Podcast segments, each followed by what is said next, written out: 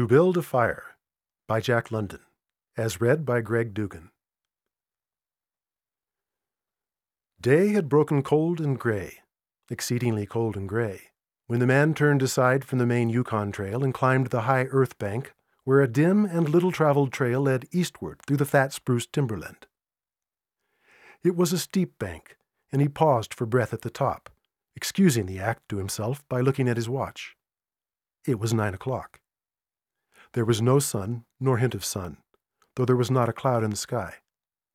It was a clear day, and yet there seemed an intangible pall over the face of things, a subtle gloom that made the day dark, and that was due to the absence of sun.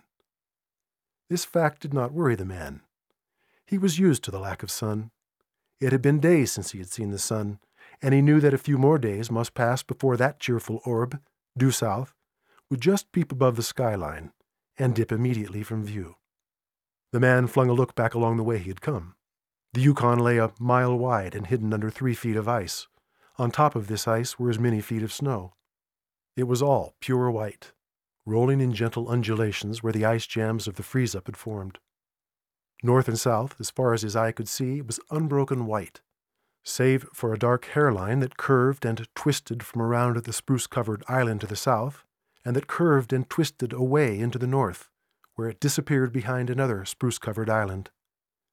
This dark hairline was the trail, the main trail, that led south 500 miles to the Chilkoot Pass, Dyea, and Salt Water, and that led north 70 miles to Dawson, and still on to the north a thousand miles to Nulato, and finally to St. Michael on the Bering Sea, a thousand miles and half a thousand more.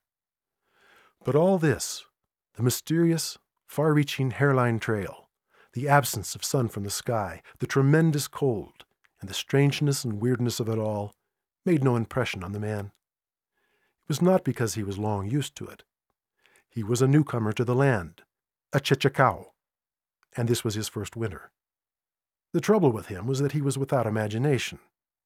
He was quick and alert in the things of life, but only in the things, and not in the significances. 50 degrees below zero meant 80 odd degrees of frost. Such fact impressed him as being cold and uncomfortable, and that was all. It did not lead him to meditate upon his frailty as a creature of temperature, and upon man's frailty in general, able only to live within certain narrow limits of heat and cold. And from there on, it did not lead him to the conjectural field of immortality and man's place in the universe. Fifty degrees below zero stood for a bite of frost that hurt and that must be guarded against by the use of mittens, ear flaps, warm moccasins, and thick socks. Fifty degrees below zero was to him just precisely fifty degrees below zero. That there should be anything more to it than that was a thought that never entered his head. As he turned to go on, he spat speculatively. There was a sharp, explosive crackle that startled him. He spat again, and again in the air, before it could fall to the snow, the spittle crackled. He knew that at fifty below spittle crackled on the snow, but this spittle had crackled in the air. Undoubtedly it was colder than fifty below. How much colder he did not know. But the temperature did not matter. He was bound for the old claim on the left fork of Henderson Creek, where the boys were already. They had come over across the divide from the Indian Creek country, while he had come the roundabout way to take a look at the possibilities of getting out logs in the spring from the islands in the Yukon. He would be into camp by six o'clock, a bit after dark, it was true, but the boys would be there. A fire would be going, and a hot supper would be ready. As for lunch, he pressed his hand against the protruding bundle under his jacket. It was also under his shirt, wrapped up in a handkerchief and lying against the naked skin. It was the only way to keep the biscuits from freezing. He smiled agreeably to himself as he thought of those biscuits, each cut open and sopped in bacon grease, and each enclosing a generous slice of fried bacon. He plunged in among the big spruce trees. The trail was faint. A foot of snow had fallen since the last sled had passed over, and he was glad he was without a sled, traveling light. In fact, he carried nothing but the lunch wrapped in the handkerchief. He was surprised, however, at the cold. It certainly was cold, he concluded, as he rubbed his numbed nose and cheekbones with his mittened hand. He was a warm whiskered man, but the hair on his face did not protect the high cheekbones and the eager nose that thrust itself aggressively into the frosty air. At the man's heels trotted a dog, a big native husky, the proper wolf dog, gray coated and without any visible or temperamental difference from its brother, the wild wolf. The animal was depressed by the tremendous cold. It knew that it was no time for traveling. Its instinct told it a truer tale than was told to the man by the man's judgment. In reality, it was not merely colder than 50 below zero. It was colder than 60 below, then 70 below. It was 75 below zero. Since the freezing point is 32 above zero, it meant that 107 degrees of frost obtained.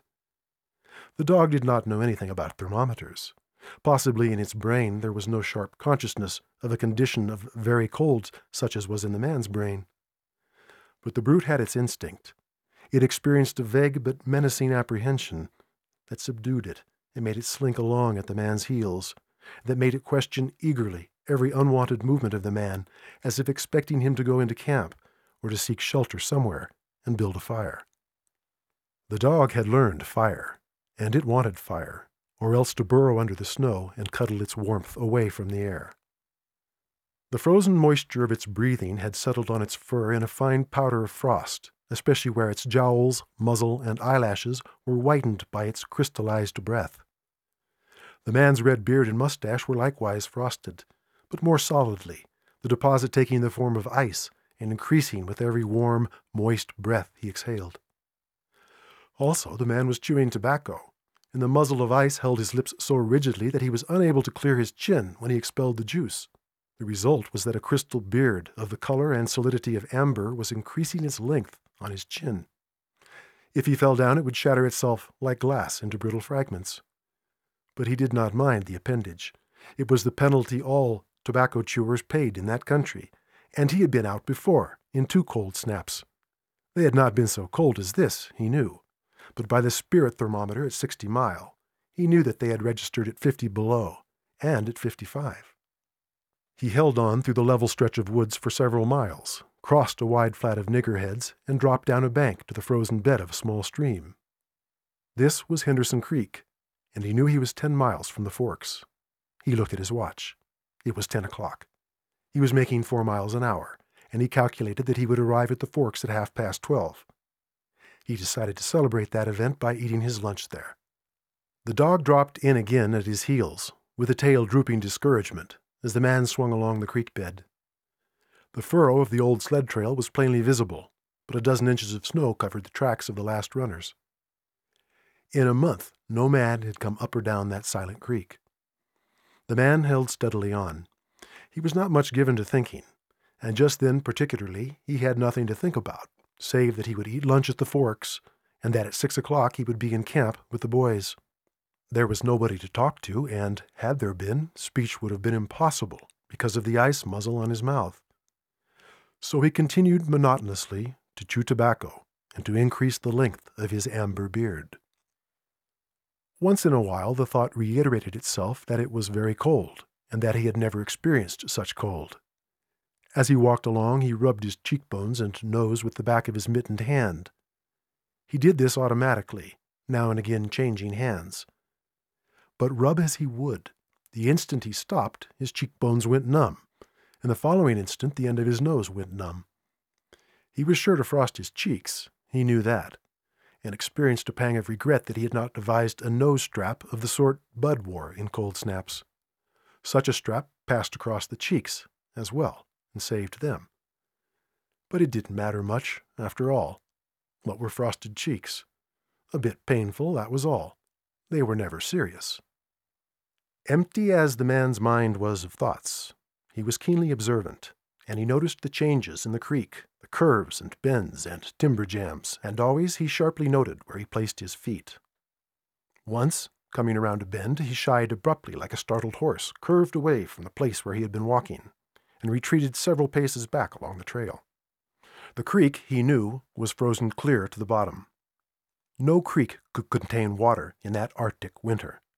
But he knew also that there were springs that bubbled out from the hillsides and ran along under the snow and on top of the ice of the creek. He knew that the coldest snaps never froze these springs, and he knew likewise their danger. They were traps. They hid pools of water under the snow that might be three inches deep or three feet. Sometimes a skin of ice half an inch thick covered them, and in turn was covered by the snow. Sometimes there were alternate layers of water and ice skin, so that when one broke through, he kept on breaking through for a while, sometimes wetting himself to the waist. That was why he had shied in such panic. He had felt the give under his feet and heard the crackle of a snow hidden ice skin. And to get his feet wet in such a temperature meant trouble and danger. At the very least, it meant delay, for he would be forced to stop and build a fire, and under its protection to bare his feet while he dried his socks and moccasins. He stood and studied the creek bed and its banks, and decided that the flow of water came from the right. He reflected a while, rubbing his nose and cheeks, then skirted to the left, stepping gingerly and testing the footing for each step. Once clear of the danger, he took a fresh chew of tobacco and swung along at his four mile gait. In the course of the next two hours, he came upon several similar traps. Usually, the snow above the hidden pools had a sunken, candied appearance that advertised the danger. Once again, however, he had a close call, and once, suspecting danger, he compelled the dog to go on in front. The dog did not want to go. It hung back until the man shoved it forward, and then it went quickly across the white, unbroken surface. Suddenly it broke through, floundered to one side, and got away to firmer footing.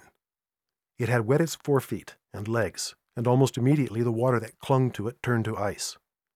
It made quick efforts to lick the ice off its legs, then dropped down in the snow and began to bite out the ice that had formed between the toes. This was a matter of instinct. To permit the ice to remain would mean sore feet. It did not know this. It merely obeyed the mysterious prompting that arose from the deep crypts of its being. But the man knew, having achieved a judgment on the subject, and he removed the mitten from his right hand and helped tear out the ice particles. He did not expose his fingers more than a minute, and was astonished at the swift numbness that smote them. It certainly was cold. He pulled on the mitten hastily and beat the hand savagely across his chest.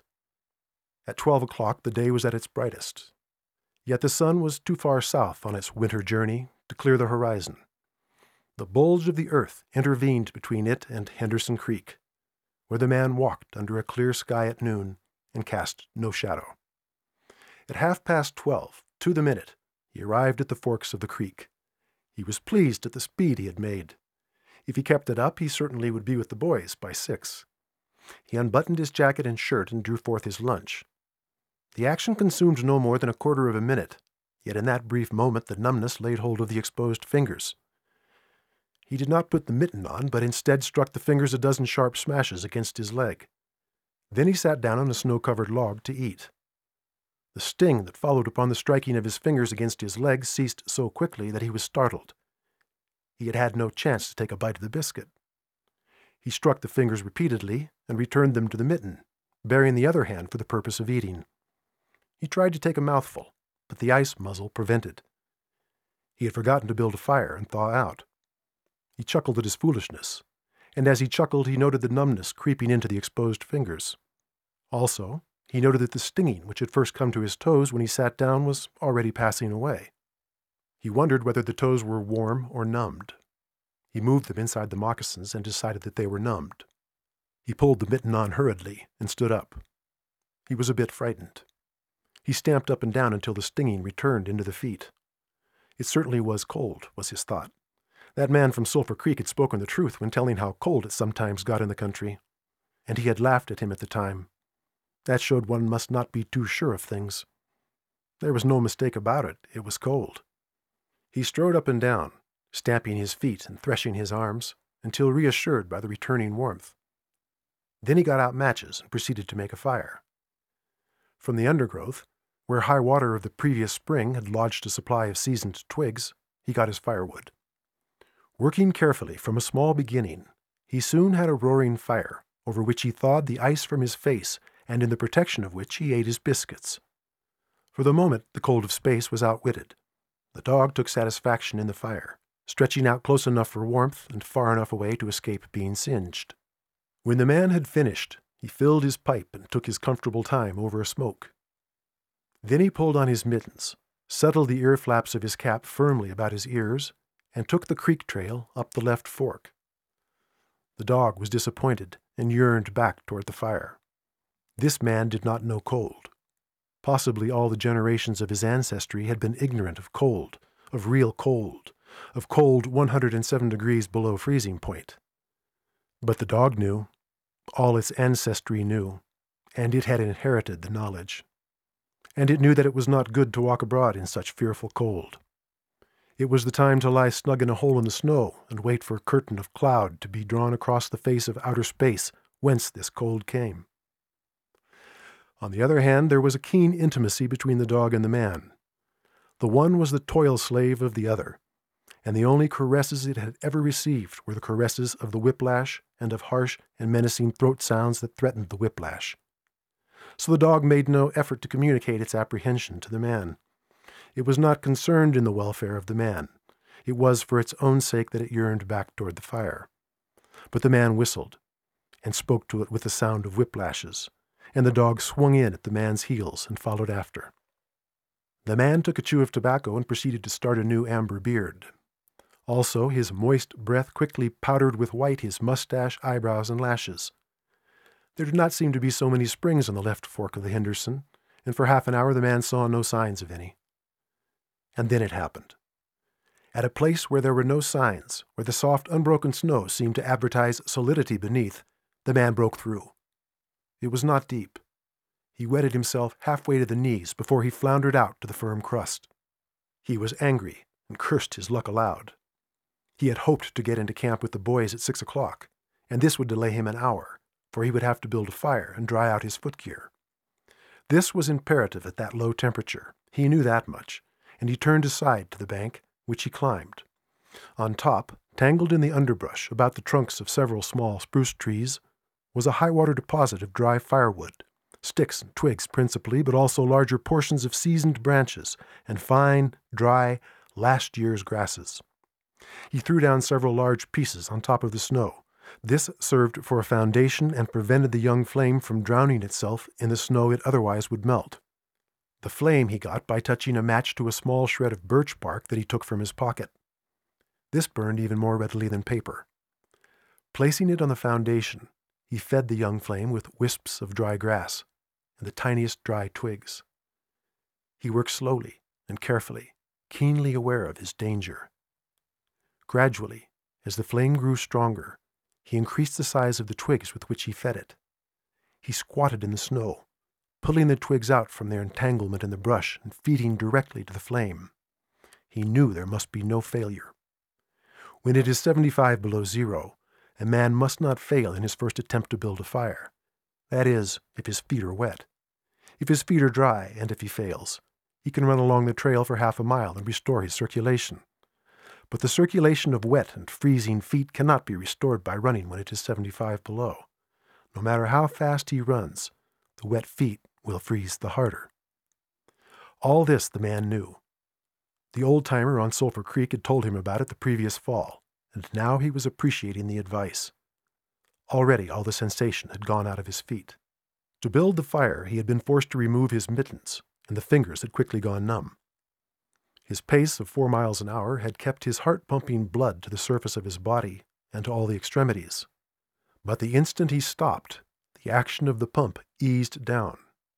The cold of space smote the unprotected tip of the planet, and he, being on that unprotected tip, received the full force of the blow. The blood of his body recoiled before it. The blood was alive, like the dog, and like the dog it wanted to hide away and cover itself up from the fearful cold. So long as he walked four miles an hour, he pumped that blood, willy nilly, to the surface. But now it ebbed away and sank down into the recesses of his body. The extremities were the first to feel its absence. His wet feet froze the faster, and his exposed fingers numbed the faster, though they had not yet begun to freeze. Nose and cheeks were already freezing, while the skin of all his body chilled as it lost its blood. But he was safe toes and nose and cheeks would be only touched by the frost, for the fire was beginning to burn with strength. He was feeding it with twigs the size of his finger. In another minute he would be able to feed it with branches the size of his wrist, and then he could remove his wet footgear, and while it dried, he could keep his naked feet warm by the fire, rubbing them at first, of course, with snow. The fire was a success. He was safe, He remembered the advice of the old timer on Sulphur Creek and smiled. The old timer had been very serious in laying down the law that no man must travel alone in the Klondike after 50 below. Well, here he was. He had had the accident. He was alone, and he had saved himself. Those old timers were rather womanish, some of them, he thought. All a man had to do was to keep his head, and he was all right. Any man who was a man could travel alone. But it was surprising, the rapidity with which his cheeks and nose were freezing and he had not thought his fingers could go lifeless in so short a time. Lifeless they were, for he could scarcely make them move together to grip a twig, and they seemed remote from his body and from him. When he touched a twig, he had to look and see whether or not he had hold of it. The wires were pretty well down between him and his finger ends. All of which counted for little. There was the fire, snapping and crackling and promising life with every dancing flame. He started to untie his moccasins. They were coated with ice. The thick German socks were like sheaths of iron, halfway to the knees, and the moccasin strings were like rods of steel, all twisted and knotted as by some conflagration. For a moment he tugged with his numbed fingers. Then, realizing the folly of it, he drew his sheath knife. But before he could cut the strings, it happened. It was his own fault, or rather, his mistake. He should not have built the fire under the spruce tree. He should have built it in the open. But it had been easier to pull the twigs from the brush and drop them directly on the fire. Now the tree under which he had done this carried a weight of snow on its boughs. No wind had blown for weeks, and each bough was fully freighted. Each time he pulled a twig, he had communicated a slight agitation to the tree, an imperceptible agitation so far as he was concerned, but an agitation sufficient to bring about the disaster. High up in the tree, one bough capsized its load of snow. This fell on the boughs beneath, capsizing them. This process continued, spreading out and involving the whole tree. It grew like an avalanche, and it descended without warning upon the man and the fire, and the fire was blotted out. Where it had burned was a mantle of fresh and disordered snow. The man was shocked. It was as though he had just heard his own sentence of death. For a moment he sat and stared at the spot where the fire had been. Then he grew very calm. Perhaps the old timer on Sulphur Creek was right. If he had only had a trail mate, he would have been in no danger now. The trail mate could have built the fire.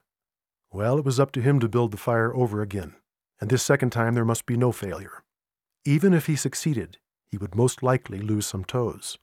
His feet must be badly frozen by now, and there would be some time before the second fire was ready.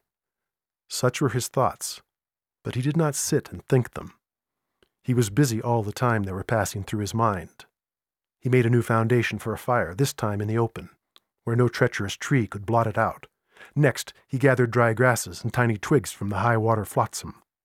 He could not bring his fingers together to pull them out, but he was able to gather them by the handful. In this way, he got many rotten twigs and bits of green moss that were undesirable, but it was the best he could do. He worked methodically, even collecting an armful of the larger branches to be used later when the fire gathered strength. And all the while the dog sat and watched him, a certain yearning wistfulness in its eyes, for it looked upon him as the fire provider, and the fire was slow in coming. When all was ready, the man reached into his pocket for a second piece of birch bark. He knew the bark was there, and, though he could not feel it with his fingers, he could hear its crisp rustling as he fumbled for it. Try as he would, he could not clutch hold of it. And all the time, in his consciousness, was the knowledge that each instant his feet were freezing. This thought tended to put him in a panic, but he fought against it and kept calm. He pulled on his mittens with his teeth and threshed his arms back and forth, beating his hands with all his might against his sides. He did this sitting down, and he stood up to do it, and all the while the dog sat in the snow, its wolf brush of a tail curled around warmly over its four feet, its sharp wolf ears pricked forward intently as it watched the man. And the man, as he beat and threshed with his arms and hands, felt a great surge of envy as he regarded the creature that was warm and secure in its natural covering. After a time, he was aware of the first faraway signals of sensation in his beaten fingers. The faint tingling grew stronger till it evolved into a stinging ache that was excruciating, but which the man hailed with satisfaction.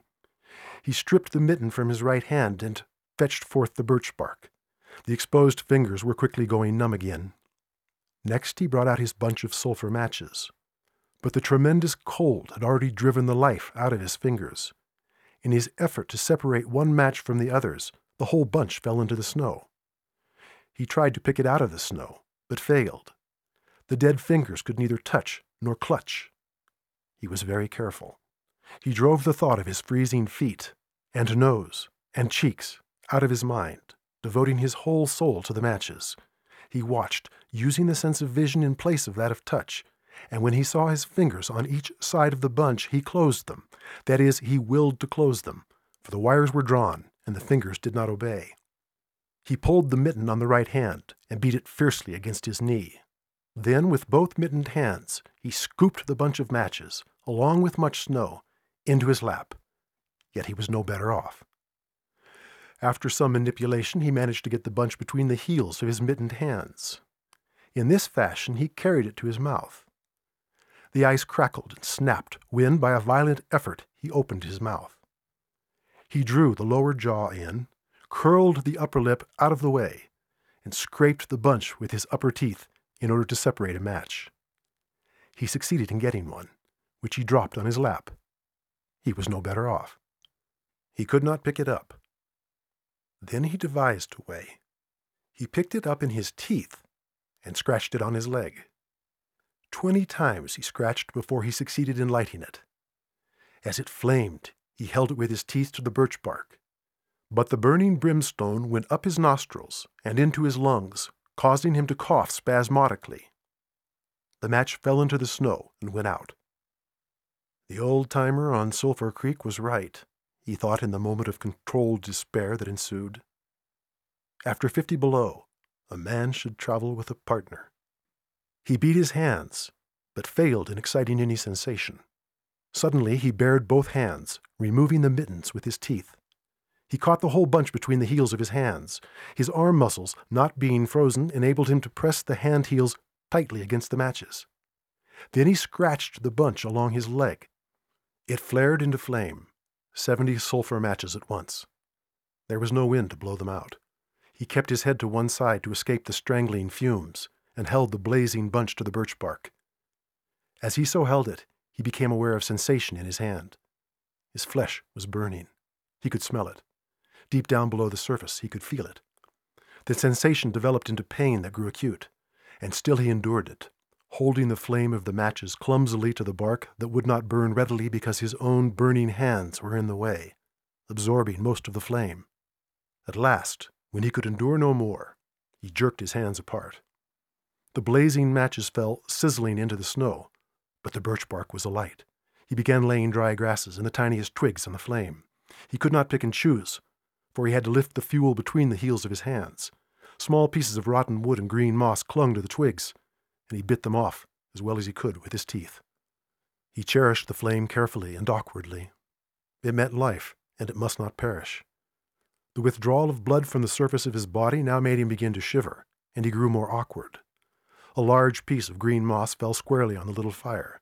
He tried to poke it out with his fingers, but his shivering frame made him poke too far, and he disrupted the nucleus of the little fire, the burning grasses and tiny twigs separating and scattering.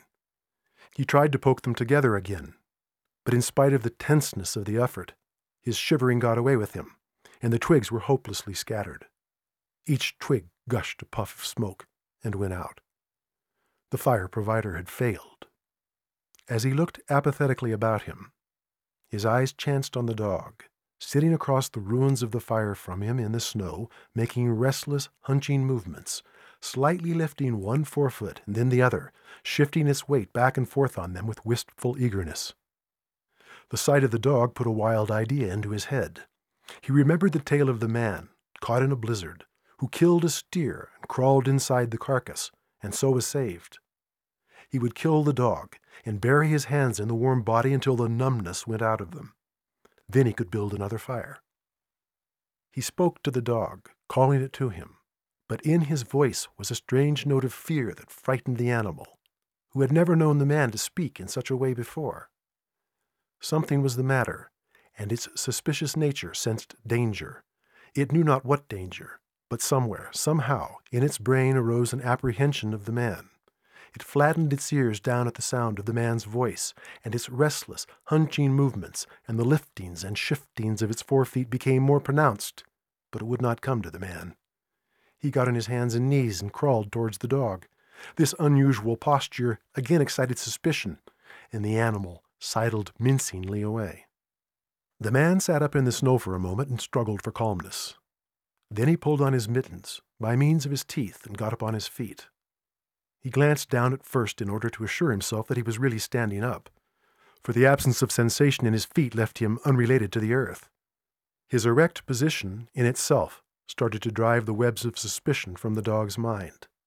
And when he spoke peremptorily, with the sound of whiplashes in his voice, the dog rendered its customary allegiance and came to him. As it came within reaching distance, the man lost his control. His arms flashed out to the dog, and he experienced genuine surprise when he discovered that his hands could not clutch, that there was neither bend nor feeling in the fingers. He had forgotten for the moment that they were frozen, and that they were freezing more and more. All this happened quickly, and before the animal could get away, he encircled its body with his arms. He sat down in the snow, and in this fashion held the dog while it snarled and whined and struggled. But it was all he could do hold its body encircled in his arms and sit there. He realized that he could not kill the dog. There was no way to do it. With his helpless hands, he could neither draw nor hold his sheath knife, nor throttle the animal. He released it, and it plunged wildly away, with tail between its legs and still snarling. It halted forty feet away and surveyed him curiously, with ears sharply pricked forward. The man looked down at his hands in order to locate them, and found them hanging on the ends of his arms. It struck him as curious that one should have to use his eyes in order to find out where his hands were. He began threshing his arms back and forth, beating the mittened hands against his sides. He did this for five minutes, violently, and his heart pumped enough blood up to the surface to put a stop to his shivering but no sensation was aroused in his hands. He had an impression that they hung like weights on the ends of his arms, but when he tried to run the impression down, he could not find it. A certain fear of death, dull and oppressive, came to him. This fear quickly became poignant as he realized that it was no longer a matter of freezing his fingers and toes, or of losing his hands and feet, but that it was a matter of life and death, with the chances against him. This threw him into a panic, and he turned and ran up the creek bed along the old dim trail. The dog joined in behind and kept up with him. He ran blindly, without intention, in fear such as he had never known in his life. Slowly, as he plowed and floundered through the snow, he began to see things again the banks of the creek, the old timber jams, the lifeless aspens, and the sky. The running made him feel better. He did not shiver. Maybe, if he ran on, his feet would thaw out, and anyway, if he ran far enough, he would reach camp and the boys. Without doubt, he would lose some fingers and toes and some of his face. But the boys would take care of him and save the rest of him when he got there. At the same time, there was another thought in his mind that said he would never get to the camp and the boys, that it was too many miles away, that the freezing had too great a start on him, and that he would soon be stiff and dead. This thought he kept in the background and refused to consider. Sometimes it pushed itself forward, and demanded to be heard, but he thrust it back and strove to think of other things. It struck him as curious that he could run at all on feet so frozen that he could not feel them when they struck the earth and took the weight of his body. He seemed to himself to skim along the surface and to have no connection with the earth. Somewhere he had once seen a winged Mercury, and he wondered if Mercury felt as he felt when skimming over the earth. His theory of running until he reached the camp and the boys had one flaw in it. He lacked the endurance. Several times he stumbled, and finally he tottered, crumpled up, and fell. When he tried to rise, he failed. He must sit and rest, he decided, and next time he would merely walk and keep on going. As he sat and regained his breath, he noted that he was feeling quite warm and comfortable. He was not shivering, and it even seemed that a warm glow had come to his chest and trunk. And yet, when he touched his nose or cheeks, there was no sensation. Running would not thaw them out, nor would it thaw out his hands and feet. Then the thought came to him that the frozen portions of his body must be extending. He tried to keep this thought down, to forget it, to think of something else. He was aware of the panicky feeling that it caused, and he was afraid of the panic. But the thought asserted itself and persisted until it produced a vision of his body totally frozen. This was too much, and he made another wild run along the trail. Once he slowed down to a walk, but the thought of the freezing extending itself made him run again. And all the time the dog ran with him, at his heels. When he fell down a second time, it curled its tail over its forefeet and sat in front of him, facing him, curiously eager and intent. The warmth and security of the animal angered him, and he cursed it till it flattened down its ears appeasingly. This time the shivering came more quickly upon the man. He was losing in his battle with the frost. It was creeping into his body from all sides. The thought of it drove him on, but he ran no more than a hundred feet when he staggered and pitched headlong. It was his last panic. When he had recovered his breath and control, he sat up and entertained in his mind the conception of meeting death with dignity. However, the conception did not come to him in such terms. His idea of it was that he had been making a fool of himself, running around like a chicken with its head cut off. Such was the simile that occurred to him. Well, he was bound to freeze anyway, and he might as well take it decently. With this newfound peace of mind came the first glimmerings of drowsiness. A good idea, he thought, to sleep off to death. It was like taking an anesthetic. Freezing was not so bad as people thought. There were lots worse ways to die. He pictured the boys finding his body the next day. Suddenly he found himself with them, coming along the trail and looking for himself. And, still with them, he came around a turn in the trail and found himself lying in the snow. He did not belong with himself any more, for even then he was out of himself, standing with the boys and looking at himself in the snow. It certainly was cold, was his thought. When he got back to the States, he could tell the folks what real cold was. He drifted on from this to a vision of the old timer on Sulphur Creek. He could see him quite clearly, warm and comfortable and smoking a pipe. You were right, old hoss. You were right, the man mumbled to the old timer of Sulphur Creek. Then the man drowsed off into what seemed to him the most comfortable and satisfying sleep he had ever known. The dog sat facing him and waiting. The brief day drew to a close in a long, slow twilight. There were no signs of a fire to be made, and besides, never in the dog's experience had it known a man to sit like that in the snow and make no fire. As the twilight drew on, its eager yearning for the fire mastered it, and with a great lifting and shifting of forefeet it whined softly, then flattened its ears down in anticipation of being chidden by the man. But the man remained silent. Later, the dog whined loudly, and still later it crept close to the man and caught the scent of death. This made the animal bristle and back away. A little longer it delayed, howling under the stars that leapt and danced and shone brightly in the cold sky. Then it turned and trotted up the trail in the direction of the camp it knew, where there were other food providers and fire providers.